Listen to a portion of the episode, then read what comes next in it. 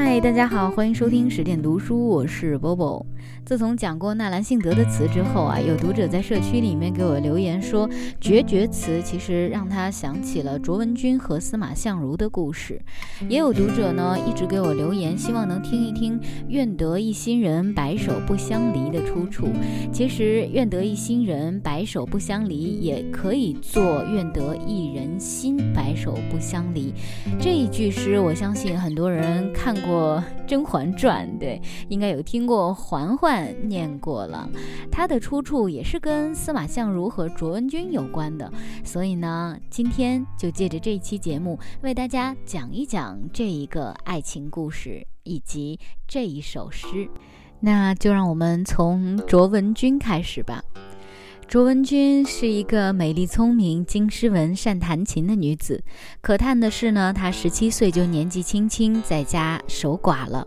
某日席间，只因司马相如的一曲《凤求凰》，多情而大胆的表白，让久慕司马相如之才的卓文君一听倾心，一见钟情。可是他们之间的爱情啊，受到了卓父的强烈阻挠。卓文君呢，就凭着自己对爱情的憧憬、对追求幸福的坚定以及非凡的勇气，毅然在漆黑之夜逃出卓府，与深爱的人私奔。这就是文君夜奔的佳话了。可惜，从古至今呢，很多的男人总是让人失望的。司马相如也不例外。当他在事业上面略显锋芒，终于被举荐做官以后，久居京城，赏尽了风尘美女，再加上官场得意，竟然产生了弃妻纳妾之意。曾经患难与共、情深意笃的日子，此刻早已经忘却了，哪里还记得千里之外还有一位日夜思念丈夫的妻子呢？文君独守空房，日复一日，年复一年的过着寂寞的生活。终于有一天，司马相如给妻子送出了一封十三字的信：一二三四五六七八九十百千万。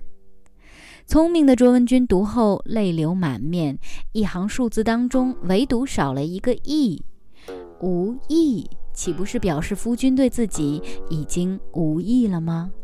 卓文君心凉如水，她怀着十分悲痛的心情回了一封怨郎诗。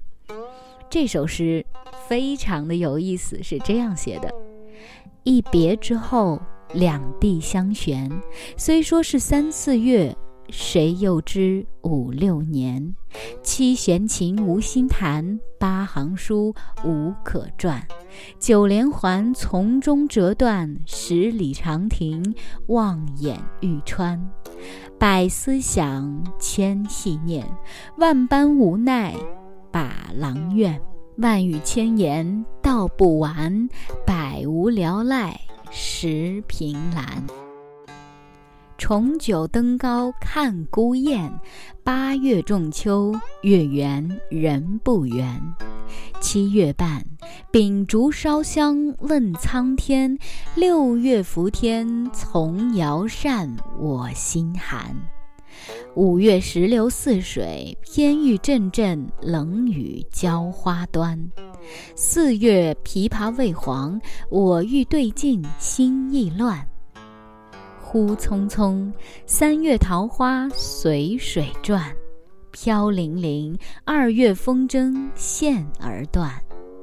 一郎呀郎，巴不得下一世你为女来，我做男。司马相如看完妻子的信，不禁惊叹妻子的才华横溢，遥想昔日夫妻恩爱之情，羞愧万分，从此不再提遗妻纳妾之事。这首诗也变成了卓文君一生的代表作数字诗。细细品读，其爱恨交织之情跃然纸上。卓文君是聪明的，她用自己的智慧挽回了丈夫的背弃，她用心经营着自己的爱情和婚姻，终于苦尽甘来。他们之间最终没有背弃最初的爱恋和最后的坚守，这也使得他们的故事百转千回，成为了世俗之上的爱情佳话。是的，不论我们用现代人的眼光看他们两个的爱情故事，还是觉得有多少的唏嘘和遗憾，我们都要承认卓文君是一个有才情、大胆追求自己幸福的奇女子。而还记得我们一开始说到的“愿得一心人，白首不相离”吗？它出自于《白头吟》，传说中《白头吟》也是卓文君所写的。虽然历史上没有特别相关确切的记载，但是我们听过了刚才他们俩的爱情故事之后，再来读这首诗，真的能理解为什么人们会觉得《白头吟》是卓文君所写。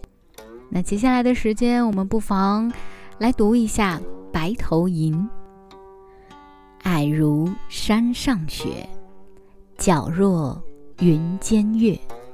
闻君有两意，故来相决绝。今日斗酒会，明旦沟水头。谢蝶玉钩上，沟水东西流。凄凄复凄凄，嫁娶不须啼。愿得一心人，白头不相离。竹竿何袅袅，鱼尾何筛筛。男儿重义气，何用钱刀为？爱情应该像山上的雪一般纯洁，像云间月亮一样光明。听说你怀有二心，所以前来与你决绝。今日犹如最后的聚会，明日便将分手勾头。我缓缓地移动脚步，沿沟走去。过去的生活宛如沟水东流，一去不返。当初我毅然离家随君远去，就不像一般女孩凄凄啼哭，满以为嫁了一个情意专心的称心郎，可以相爱到老，永远幸福了。男女情投意合，就像钓竿那样轻细柔长，鱼儿那样活泼可爱。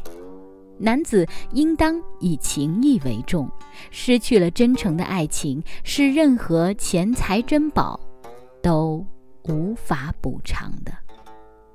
《白头吟》究竟是不是卓文君写的，并没有十分确切的记载。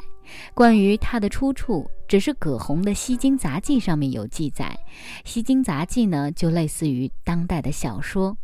不过，我们今天的节目并不是为了考证这首诗是不是卓文君所写，而是了解了整个爱情故事，通读了整首诗以后，我也不禁想问一句：原来天长地久的爱情，真的那么难得吗？今天节目就是这样了，晚安。漂洋过海的来看你，为了这次相聚，我连见面时的呼吸都曾反复练习。言语从来没能将我的情意表达千万分之一。为了这个遗憾，我在夜里想了又想。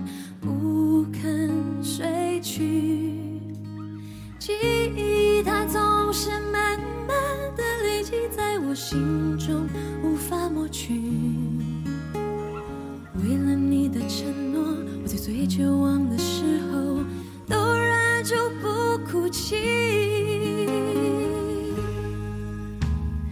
陌生的城市啊，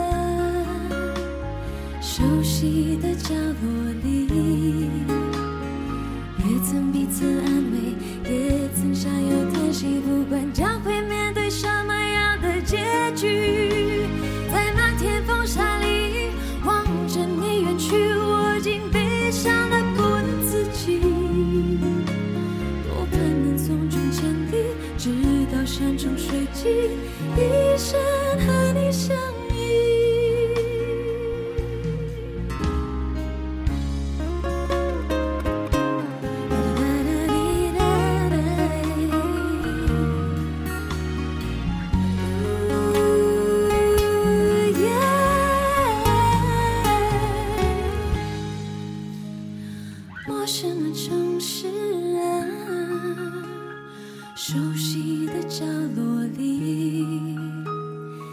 曾彼此安慰也曾相拥叹息不管将会面对什么样的结局。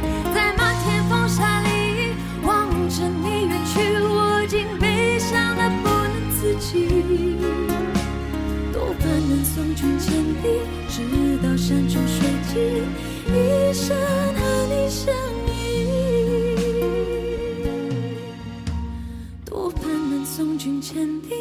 直到山穷水尽。